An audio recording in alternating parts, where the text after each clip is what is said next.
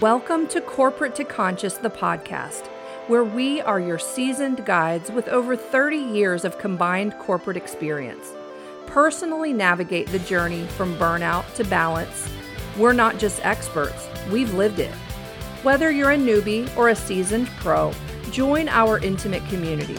We unravel the nervous system, climb the corporate ladder, tackle burnout together and discuss the outdated social norms that influence our work environment. This isn't just about bridging old and new, it's about living it. This is Corporate to Conscious podcast, where experience meets compassion and work meets wisdom.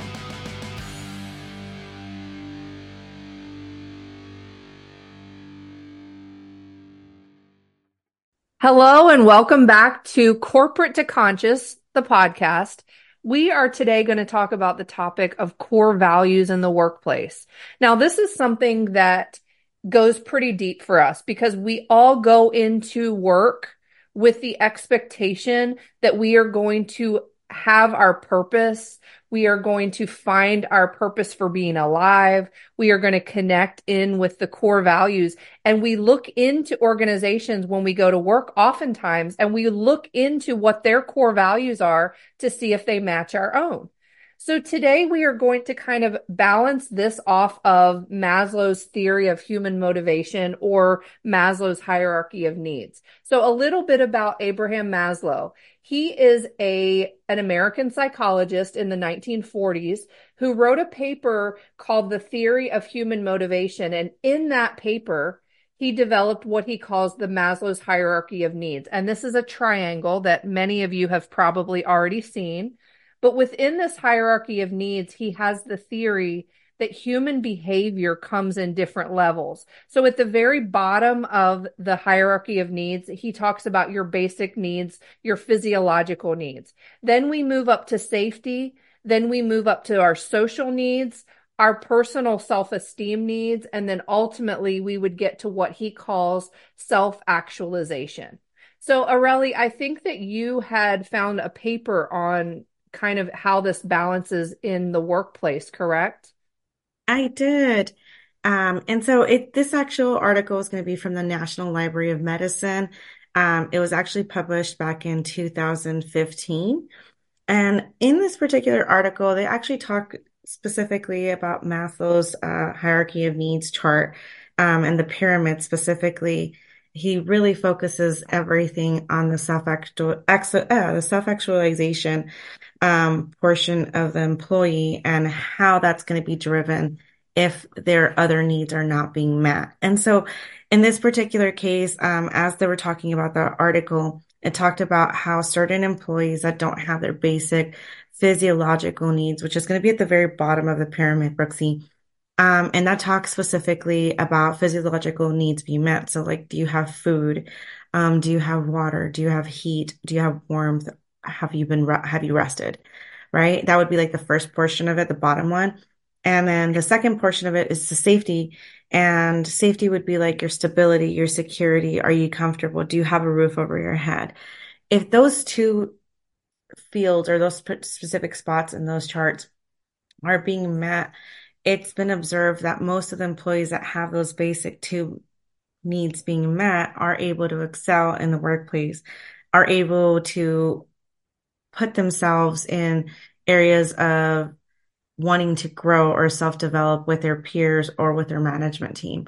But versus the opposite way where an employee doesn't have those needs being met, it is usually going to be that employee that's struggling or has kind of a bad attitude in the workplace as well. So you mentioned bad attitude. I'm wondering if that's kind of coming from a space of because that seems counterintuitive, right? Like I am afraid I'm not going to have my needs met and then I'm going to come to work with sort of a bad attitude. Is it just kind of coming from a trauma space? Is that kind of how you see it? I think it's both. I could I think it could be both angles of it. I think if you're frustrated with the fact that you don't have a clean you know, clothing and you have to be around your coworkers and you know you haven't gotten a chance to wash your clothing, you're going to feel a little subconscious about yourself and you're not going to be wanting to be around your your colleagues. Or on the flip side of that, it could also just be like frustration, you having to deal with frustration from everyday life and maybe not having the right words to a bubbly coworker that wakes up in a warm, comfortable household that has all their needs met. That's like, good morning, Brooksy. And I'm here, you know, just barely making it on time to work. I brush my teeth outside the parking lot. And I'm just like, what's so good about this goddamn morning, Brooksy? You know, it, it could be, it can be met in both ways. And it's just depending on that specific moment and what we're already going through. But keeping those things into consideration with like the real world interactions, especially in the workplace, right? Those are real things that we eh, have to go through. It's like we go to work, we brush our teeth, wash our face, and those are things that we do without really thinking about like the the mechanics of it, right? But if you don't have those basic needs being met and you're going to work and you're having to get ready at the gym and brush your teeth and quickly get to work, you're not going to be as friendly of a person as a person that got to brush their teeth in the morning at home with their music and their coffee and their Keurig, right? It's going to be totally different energy. You're going to meet someone that has very frantic energy versus someone that's like relaxed and happy because, oh, I just finished my Keurig, my coffee, and I just frothed my milk on my coffee versus Brooksy over here. That's just like, I barely tied my shoe. I just made it on time. What do you want? Well, and I was thinking uh, we've had commenters in some of our posts about sort of transforming the workplace. And one of the comments that we got was connected to a living wage, right? And the people that you're, we're talking about here right now would be those that are not making a living wage. So there is a frustration to that. And I'm thinking now about my history working with um, people that are unhoused and I have, in the beginning of my career, I did a lot of work with people that are unhoused and a lot of them tried to hold down jobs. A lot of them tried to go to work, but then they would go back home and they would home being in air quotes back to a shelter or back to living in their car. And it was difficult to find motivation to continue to work and to go there every day when you still were not making a living wage. And I know that we cannot dissect what that's going to look like at this point because a living wage is a big that's a beast to kind of tackle that conversation but i think when we're thinking about maslow's hierarchy of needs and building that that infrastructure for yourself of security and safety if you're not making a living wage i don't know that it's even possible to have that discussion about where you're going to be able to advance yourself in your career that's kind of a joke and you're 100% that it is it, it's not even more of a joke. It's a cruel joke because it's a vicious cycle. Like you're trying to get yourself to a place, let's say, for instance, you're able to mentally focus while you're on the clock, while you're working, right? And you're putting in all your, you know, all your effort. And then you have to wake up, you know, you go end up, end your day, right? You leave and you go back to the reality of, I don't have a home. I got my gym and that's my second home because that's where I'm showering now and I live in my car. All you're doing is looping throughout the whole day everything that you did wrong, could have done better, could have done differently. You don't have an outlet. You don't have leisure time because you're always on. You're always working. So when you finally get your rest at the end of the night, is it really rest? you're just on the hamster wheel nonstop. And so I feel like it's really important for people to realize like, where are you and show yourself grace and understand that your circumstances may be different from someone else that's next to yours and understand that privilege that you really do have um, versus someone else that may not have the same privilege. And that doesn't necessarily have to be just like ethnic wise, or it has to do with just like what you have available to you as your resources versus someone that does not have the same resources as you do. And understanding that you do have an advantage versus someone else that does not have an advantage and how you can help that person. And I think that uh, when we t- think about being leaders within these spaces, we have to understand where our team is coming from because oftentimes we assume that everybody's coming from the exact same vantage point that we are. And I think when we look at our team and, and begin to have the perspective that maybe they are not where I am and maybe they don't have the desire even to push themselves. Maybe they don't have the motivation to climb the corporate ladder because that's not what they're focused on. They don't even have their basic needs met. So I think this is a really interesting topic. I think it's really important to to figure out where we fall on this hierarchy because when we are trying to move through to a, a higher level of self-actualization, it requires us to have those needs met. Um, and I also think that sometimes we we could be in leadership and still be. I mean, we're using this example of somebody that's unhoused. Like that's a very extreme situation, and often people within the corporate spectrum are not in that space. But they could be in a place where they're afraid if they lose their job that their kids won't eat the next day. So they may be housed and they might have those basic needs met, but they may not be in a position where um, they could they have the luxury quote unquote of losing their job because if they did their entire structure would fall apart. And as you're talking about that that's a very very common very very common stress point for a lot of people in the workforce. It doesn't necessarily have to be corporate like you just said. I think it makes a huge difference if your lack of stability if you did not have that stability growing up and now you find you finally found that stability through your job you're going to hyper be vigilant about your job and the position that you're in and the hierarchy within the job. And it becomes a survival situation where you're scared of losing your job. So although you may not be in the same exact situation as a person that we've you know the first example that we discussed you're still in survival mode, just in a different type of way, in a different frantic way. Um, because again, your livelihood or your stability your sense of stability is being challenged here. So then you start overcompensating. We were talking about this before we jumped on this podcast. We were talking about how you can identify where your employee is operating out of sometimes when they're overachieving sometimes or they're too people pleasing, um, you can sometimes see how their fear of instability or losing their job is the underlying repetitious cycle that you're seeing them behave under. And sometimes that will cause animosity between the workplace as well. So it's identifying where your employees constantly operating from. Also yourself, where are you? Geez, where are you operating from as an as an employer? As a boss, as a person in leadership? Are you finally, did you finally make it to that leadership position to the point where now you want to prove yourself worthy of that position at the expense of your employees beneath you? You know, we talked a little bit about it, but these are real things that as leaders we have to think about, or as in positions of managers, leads. Um, if you have someone that reports to you, someone that you have a longer time in being in a position than someone else, you are considered the leader of the workplace without even intentionally being so. But you also have to take into consideration, like, where are you operating out of? Are you operating out of grade? Um, and is that grade stemming from the fact that you didn't have a lot growing up? What need is it meeting? Is it self uh, actualization? Is it your esteem? Is it your peers that you're you know you're gravitating towards peer acceptance? Like what are you operating from? Because that will make a huge difference as to like the employee environment that we're creating.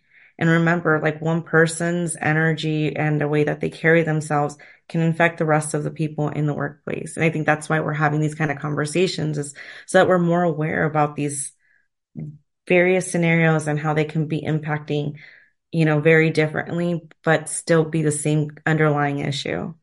I had an employee once who was constantly living in survival mode and she would work seven days a week. And I would say, do not work seven days a week. And she would say, but I have to. And it really was a long process, but over about four years, I finally got her to the point where self-care took took priority for her. But I had to teach her how to practice self-care because she was in a constant state of fear that if she let down her guard or sat down and took a breather, that somebody was coming behind her to take her job. So I and had to teach her value of herself like, I need you on this team. Here's the value that you bring. Without you, nobody can do this right now. And that was a long process, but we finally got her to the point where she could move up the rung on this ladder of Maslow's hierarchy of needs. And you said it took time for her to get there. A hundred percent. Like quite a long time. And she didn't trust that I was actually like looking out for her best interest and because she didn't know me. And I'd had to prove that like I'm not trying to come behind you and like trip you up or trick you or but because of her experiences in survival mode her whole life it was really hard to get her to believe that there was somebody out there that had her best interest at heart. But man, it took me a long time. And she was one of the, the best employees, but everyone took advantage of her because mm. they, they saw that she was in survival mode. So I don't think they were actually like trying to take advantage of her, but because she was so willing to to step up and was afraid she'd lose her job, yeah. she got like dragged by everybody all the time because they were like, oh, she'll do it, she'll do it, she'll do it.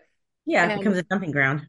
And I had to train everyone around her to stop seeing her as a dumping ground. It was a it was a big process, but that was one of the I felt really accomplished with that experience with her. That's exciting, Brooksy.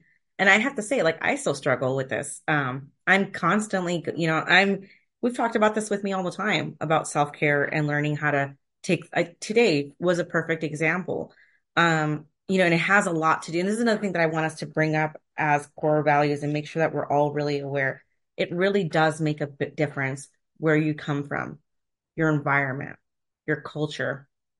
How are you raised? Were you raised in poverty? Were you did you have your needs met as a child? All of these things are detrimental to the way that you perceive the world and how you operate inside of it and how the world around you treats you. And I'm saying this because I have, I'm constantly still in this battle of self transcendence where I'm constantly teeter tottering between self esteem, self actualization. And then sometimes I go back all the way down to safety, you know, my stability, you know, and it goes back and forth, back and forth. And I'm saying this because as a first time generation illegal immigrant that I was, I I got my citizenship a couple of years ago, guys. Don't and we'll call it undocumented. I hate illegal immigrant. It sounds so. I get that that's like you're allowed to say that because you've had that experience, but it's horrible. Like it, it's it's so to to have that sense of like I'm an illegal immigrant is like what a horrible cloud to hang over your head. But that's actually 100% one of the one of the things inside the Maslow that I had to really work through my safety, my stability here in the country. 100%. And that definitely taints the glasses that you're wearing. We were talking about that employee of yours that was, you know, striving and constantly working seven days a week. And she was literally taking on more than she needed to take on. That is that is a sign of someone that does not have stability that does not that did not have physiologically physiological needs met as a child that struggles with stability and I have those same traits and I've struggled with those things. And those are real core issues because you become a people pleaser. You become, you're trying to belong so desperately that you're willing to take on more and more and more work at your expense of your mental health in order to prove yourself worthy of belonging, in order to prove yourself worthy of that stability. And that's the part that I feel like most people are not really looking at the whole picture when you're looking at someone that is a people pleaser. You know, a lot of people are like, oh, that person's just trying too hard. Well, are they really just trying too hard? Because really, let's stop and think about it. Where are they on this chart? Are they in physiological mode? Like, are they barely surviving? Are they worried about their next meal? Are they sleeping in their car? That's a real thing now. You know, safety. Am I stable? Is this person stable? If they're not flipping stable, there's no goddamn way that they're going to want to be positive at work, or they might be excessively positive at work in hopes that they can fit in. But you, as an employee, and even as colleagues, this isn't just about employee and employer, guys. This is also about colleagues at work, you need to be able to identify some of people's behaviors and where they're operating from. You know, and then you have those people that are super people pleasing, um, or that are really in when they're already in the self esteem aspect and they think very highly of themselves. And now they're going into self actualization. Sometimes those people that are going into self esteem and self actualization, they are kind of assholes to the other people and they do talk down to the other people because they're in a different headspace altogether. Their thought process is not the same. And you have to be able to identify where that person's operating at, where are they at, who and how they were raised. And that creates a lot of who their identity in the workplace is. I'm thinking too about employers. Like a lot of times the the person in leadership is also operating out of survival mode, operating out of sense of belonging. And if you you as a leader need to hold yourself accountable and become aware of how you're operating. Because I've had bosses in the past who were constantly trying to survive and constantly trying to belong at my expense and the expense of yeah. everybody below us. And what happened was they were not able to see, I'm going to push myself this hard and I'm going to expect you to push that hard because this is coming from my own survival. So just because you're in leadership does not mean that you're not still operating out of that survival space or that sense of belonging. Like, oh, I finally made it to vice president. Now I'm finally liked by the cool kids because the chiefs talk to me now or whatever. I mean, this goes all the way up the chain. I've had CEOs that were trying, were operating out of survival mode, that were operating out of a sense of belonging. So we all are doing this and it's a sense of awareness. This isn't just boots on ground people who struggle with this. It goes all the way up. So identify for yourself, where do I fall in Maslow's hierarchy of needs? And we're going to have some worksheets where we're going to show some of these ways that you can work through this for yourself and actually be able to do a worksheet with your team or, or on your own to figure out where do I fall in this space. And I don't need to know everybody's personal story because some people hold that very close to the chest, but you can see behaviors that would lead you to understand where they're operating from. And I love that you mentioned leadership, Brooksy, because this is something that is a huge pain point for me. I've worked in different types of environment, upper management, middle management, I've been right now, the current role that I'm in. And one of the things that you mentioned is like once you get to a leadership position, right? Or once you get into management, one of the things that I think is gross, and I'm talking about it in a gross way because I want us to talk about it as a real core issue here. When you're trying to, if you're going into self actualization, you're already, you've already, your other needs have been met, right? You're financially, mentally stable enough to want to continue thriving up the chain, right? One of the grossest things that we can do as leaders is to forget the path that we walked and expect our employees to have to go through worse paths than the ones that we went through to get to a place of leadership or to move up in the company. I am sick and tired. And I'm going to talk about it very openly here. I think it's cruel. And I think it's really, really, this is a moment where we all need to self reflect as human beings and identify. I didn't have to worry about my physiological needs. I didn't have to worry about my stability. I didn't have to worry about me feeling like I need like I need to belong. My self-esteem is solid recognizing that you have all those things that you were given that you have been provided with because let's be real that Wait, is, are we calling that are we just going to call it privilege? Are we just going to call it that right privilege. on out? Yeah it, it is privilege. Check you your privilege. check your privilege because to be quite honest with you it is one of the ugliest things that i've seen in the workplace when people get into management or upper management and they completely disconnect from their people the people that are working with them and they start getting into this mentality of, well, I had to go through X, Y, and Z, so you should have to go through that too. Or you have the ability to facilitate something for another colleague or another employee. And you purposely choose to block that off because you had to go through it harder. That to me is something that needs to be addressed. And we really need to start looking at it for what it is it's privilege and it's blinding you from seeing the reality of how it affects other people. Because just because you had everything possible needed in order to thrive in the workplace, in the world, does not mean that everyone else has that same privilege. And understanding that those people that don't have that privilege still should have the same opportunities handed to them or open to those opportunities to them, regardless of where they are on this Maslow chart.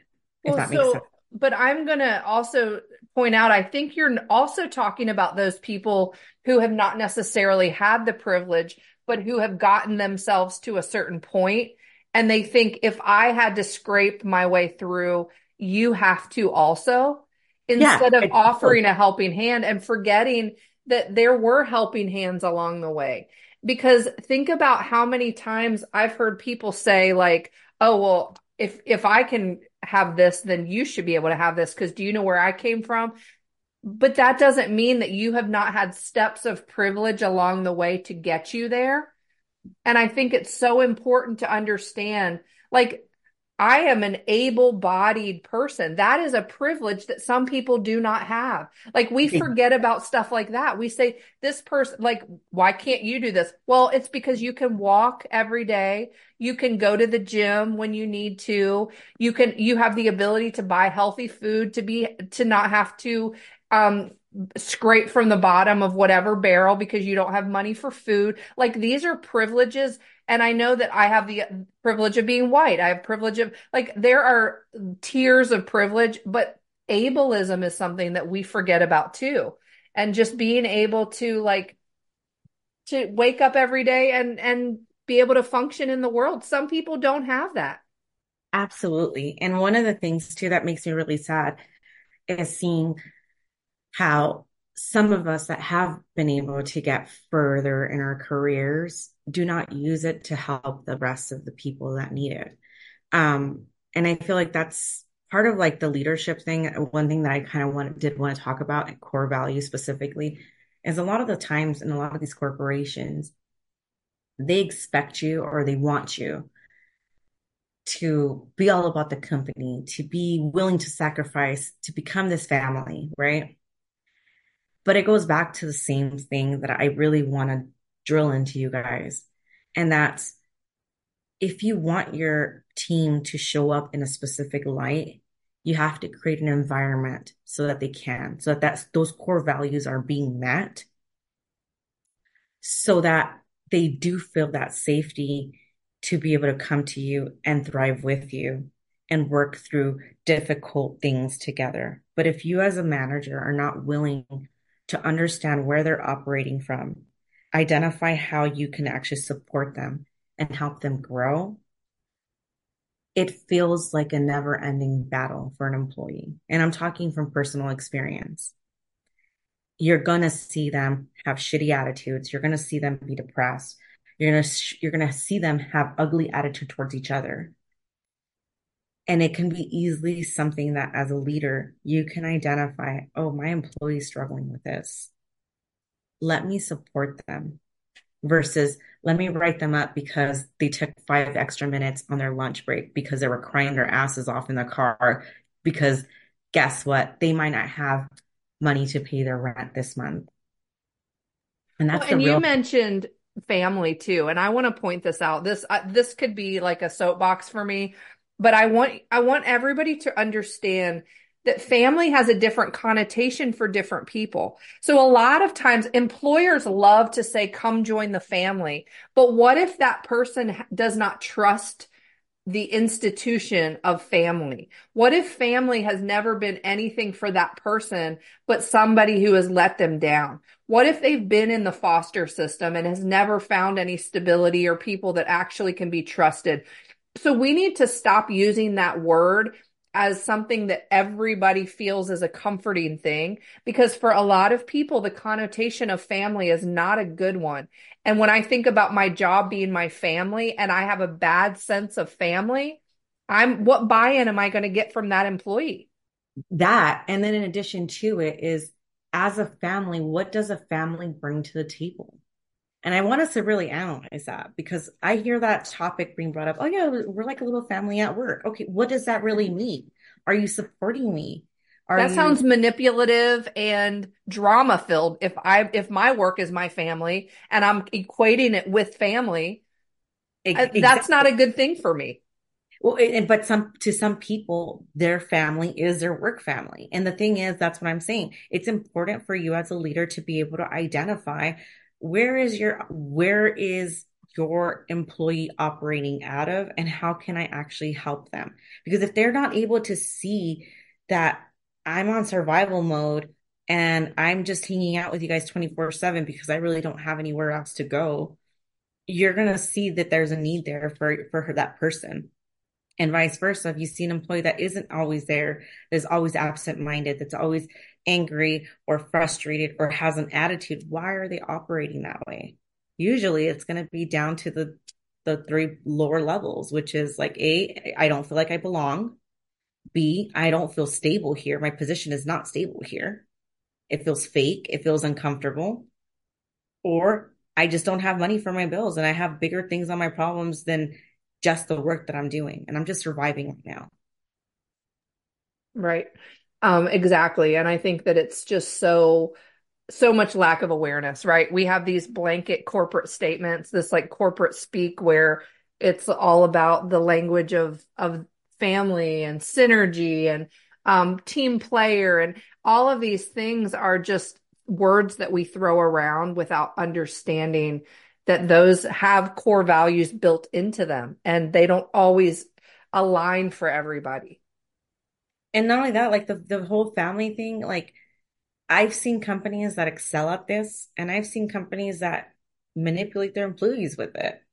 Um, I've seen both, you know, and we've talked about certain companies that I worked at where, you know, the word family felt really cringy to you. And then there was actual companies where I felt like family I didn't feel the sense of family, but I could see the sense of family in the environment and the corporation.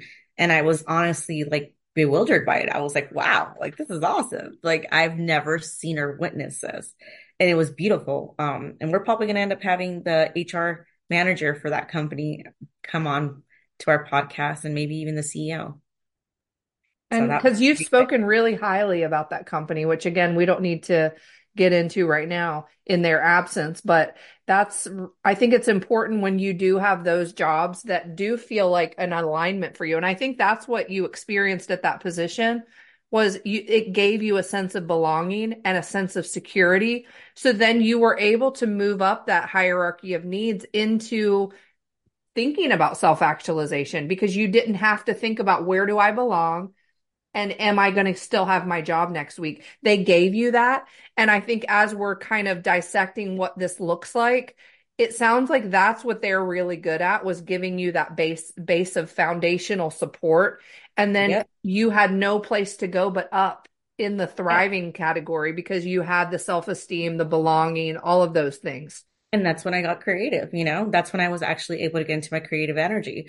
And, and same thing right now, as you were saying that, you know, I want people to actually realize that like if you have all your needs met, you are able to thrive more.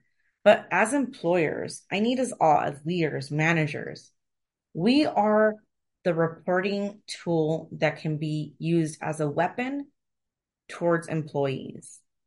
And I'm saying this because I want us all to for not to forget. A, we talked about assume positive intent, right? But the other one for me is like, I really want you guys to really hone in on is the fact that if you make your employee or employees or team feel unstable, that creates a way bigger effect on your team, on their performance, on their mental health, on their personal self value, on their stability, on their financial stability, and their physiological needs. This person is now worried about if I lose this job, will I be able to pay my rent? Will my kids have a roof over their head? Will I be able to buy macaroni and cheese for my children? Will I be able to put milk in the refrigerator? Can I create any type of stability for my family? These are real things that as leaders and as managers, we directly have an impact on just by being a stickler of a manager just by making sure that you're making your employee feel like they're inferior or like they're not safe in the workplace. Understand the effects of this. And it goes back to what I was trying to say earlier. societal, how it affects societally. You're not just affecting that person anymore. You're affecting their family. You're affecting those kids and they're the future. Again, I'm talking about experiences for myself as a, you know, first generation undocumented person, right? I struggled a lot and I've still been able to like get a little further in my life to where I'm stable. But I want you guys to understand how this affects people. It affects their children. And then that creates, again, instability for the next generation. We all need to start looking at our actions as a ripple effect. How does it affect everyone over a long period of time? Is it just affecting that one person? And again, I haven't even, we haven't even really delved into like the energy aspect of things. Um, because, you know, I'm a holistic coach. So, you know, I want us to be able to talk about those aspects as far as like energy. But this goes way further. And I want us to understand as leaders and as employees how it does affect us. And it's not a small thing, it's a big thing. So let's stop making things small things. Stop, let's stop making big things small things and let's call it as it is and address it. And remember to operate from a place of good intent. I think that's the biggest key takeaway that I want people to really understand is like assume the best, not the worst. I mean, and that really wraps it all up. I feel like there's not much more to add in this topic. I and on our website, consciouscorporations.org, we have a section on there that says talk to us and we would love for you to go on the website Tell us what you're dealing with at work. Tell us what you're experiencing in terms of your own exploration of where you fall in your value system. Where is your team? Are there any things that we can support you with? Because we would love to have those conversations here on the podcast. So join us there. We're also going to be coming up with, as I mentioned earlier, some worksheets that you can follow along with us and actually take them back to your team and implement some of these skills because we want you to be empowered to help your team and to be able to turn your team around in the way that you want to. And we do a lot with our, our corporation, um, conscious corporations. We focus on helping organizations. We will come in and we will help you rework the way you're doing business. We will help work with your team. We will help identify your weaknesses and your strengths, and we will help put all of that together. So that is one aspect of what we do with our business. But here on this podcast, all we're asking for is just talk to us. Tell us what you're going through. Tell us how you're experiencing work so that we can continue this conversation because we're all in this together. And thank you so much for joining us. And we will look forward to talking to you guys next time. Thanks, guys. Talk to you guys soon. Bye.